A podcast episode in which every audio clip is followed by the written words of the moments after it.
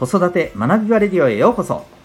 今日もお聴きいただきありがとうございます。子どもの才能、思いを唯一無二の能力へ、親子キャリア教育コーチの前城秀人です。指紋分析、心理学、読み聞かせなどのメソッドや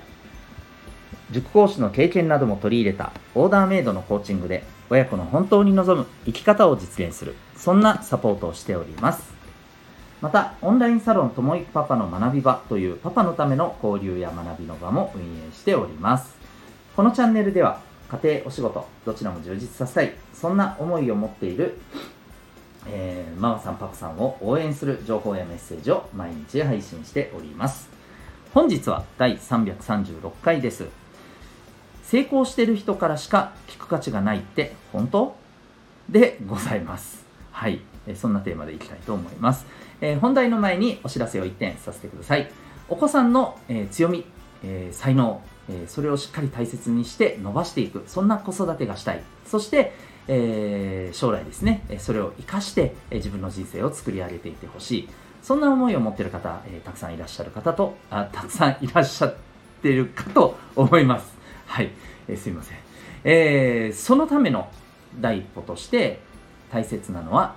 お子さんの生まれ持ったコミュニケーションや思考、えー、こういった特性を知ること、重要ではないかと思います。それを知ることによって、そのお子さんに合ったアプローチの仕方、そのお子さんに合った、えー、成長の仕方、学び方、こういったところをですね、えー、環境を作ることができると思います。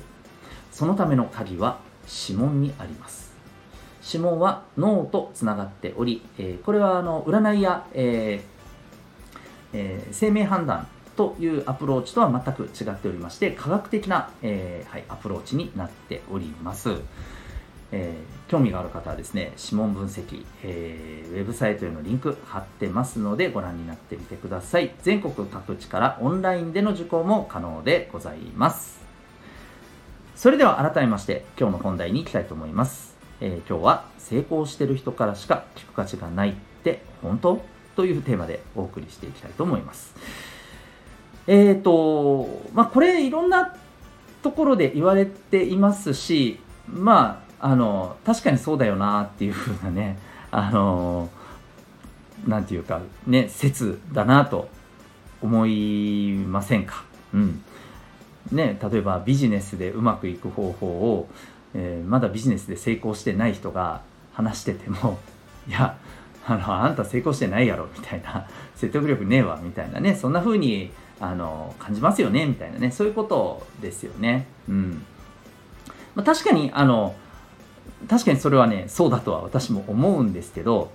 えーま、今ビジネスの話しましたが、それだけではなくですね、それこそ子育てだったり、えー、まああの人生幸せに、ねえー、なるための方法はとかですねまあいろいろあると思いますけれども、うんえー、とやっぱりあのこれは僕はですね、えー、じゃあ成功してない人の言うことって、まあぶっちゃけ聞く価値ないのかと、その意見とかアドバイスって、えー、取るに足らないものってするのかというと、僕はそれは違うと思っていまして、まあ、ですからあのー視点を変えて言うならば、えー、例えば自分が何かでまだあのうまくいってない段階でもですね、それはあの思ったことは人に伝えていって、えー、それが相手のためになることは僕はあると思っています。はい。まあ実際問題あのそういう経験もありますしね。うん。で、まあこれがなんでかっていうところをちょっとねあの話していきたいと思います。なのでまあ。成功してない人の話は正直あまり聞く価値はないとちょっとね、えー、思ってる方に、えー、ちょっとこの部分ご一考いただけるきっかけになればと思っていますし、まあ、これは私たち自身の成長とか、まあ、もっと言うとお子さんの成長のためにもですね、えー、そうですね大切な、まあ、一つの考え方として、はい、お伝えしていきたいなと思ってます。で、まあ、成功してる人の話しか聞く価値がないわけではないと思う理由を言います。えー、まず一つ目はですね、えー、成功してる方の方法ってじゃあその汎用性があるのかというと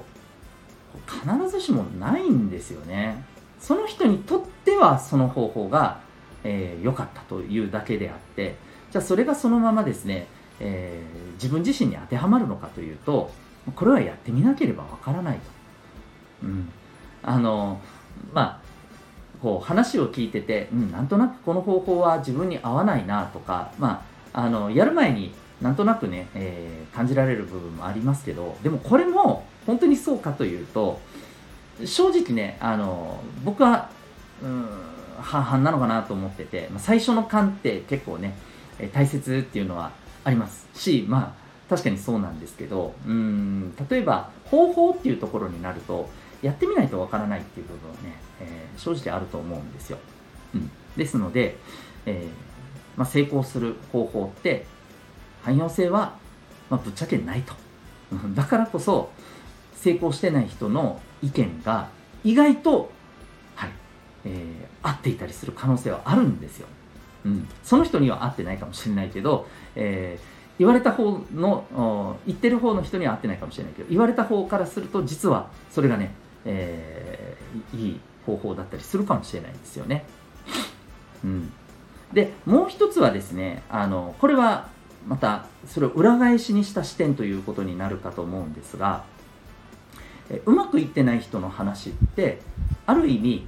うまくいかない方法っていうのを知ることにもなるんですよね。これちょっとなんかうん少し意地悪に見えるかもしれませんけれども、まあでもこれはあの、はい、ちょっと割り切って聞いていただけたらと思うんですけど、うまくいってない方法を知るっていうのも僕は大事です。大事だと思ってます。はい。うまくいく方法を見つけるよりも、うまくいってない方法を知って、うまくいかない方法を知って、えー、それを一つ一つ、まああの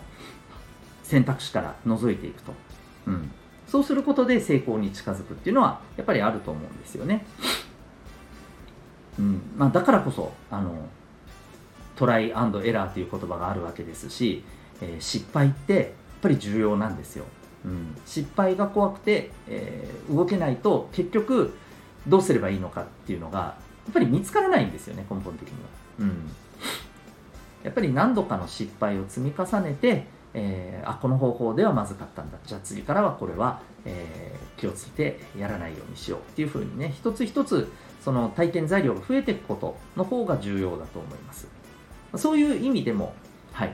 えー、とうまくいってない方のお話っていうのも僕はしっかり聞くことがやっぱ大切なんじゃないかなっていうふうに思います。ある意味その方の失敗談っていうものを あ, ありがとうございますっていうことでね、えー、お聞かせいただくことも僕はねあのすごくうん大きな価値があるんじゃないかなと思います。はい、ということで、えー、まあ一見ねそううまくいってない人が言ってることなんてっていうふうに私たち思いがちですけれども、そこにも大きなヒントやえーまあ、ある意味宝が眠っていると僕は思っています、うん、ですのでいろんなことにねやっぱり学びがあると思っていますので、えー、そんなところもね、えー、捨てずに、はい、ちょっと目を向けてみるっていうそんな視点も持ってみてはいかがでしょうか。ということで今日はですね、えー、成功している人からしか聞く価値がないって本当、そんなテーマでお送りいたしました。最後までご清聴いただきありがとうございました。また次回の放送でお会いいたしましょう。学び大きい一日を。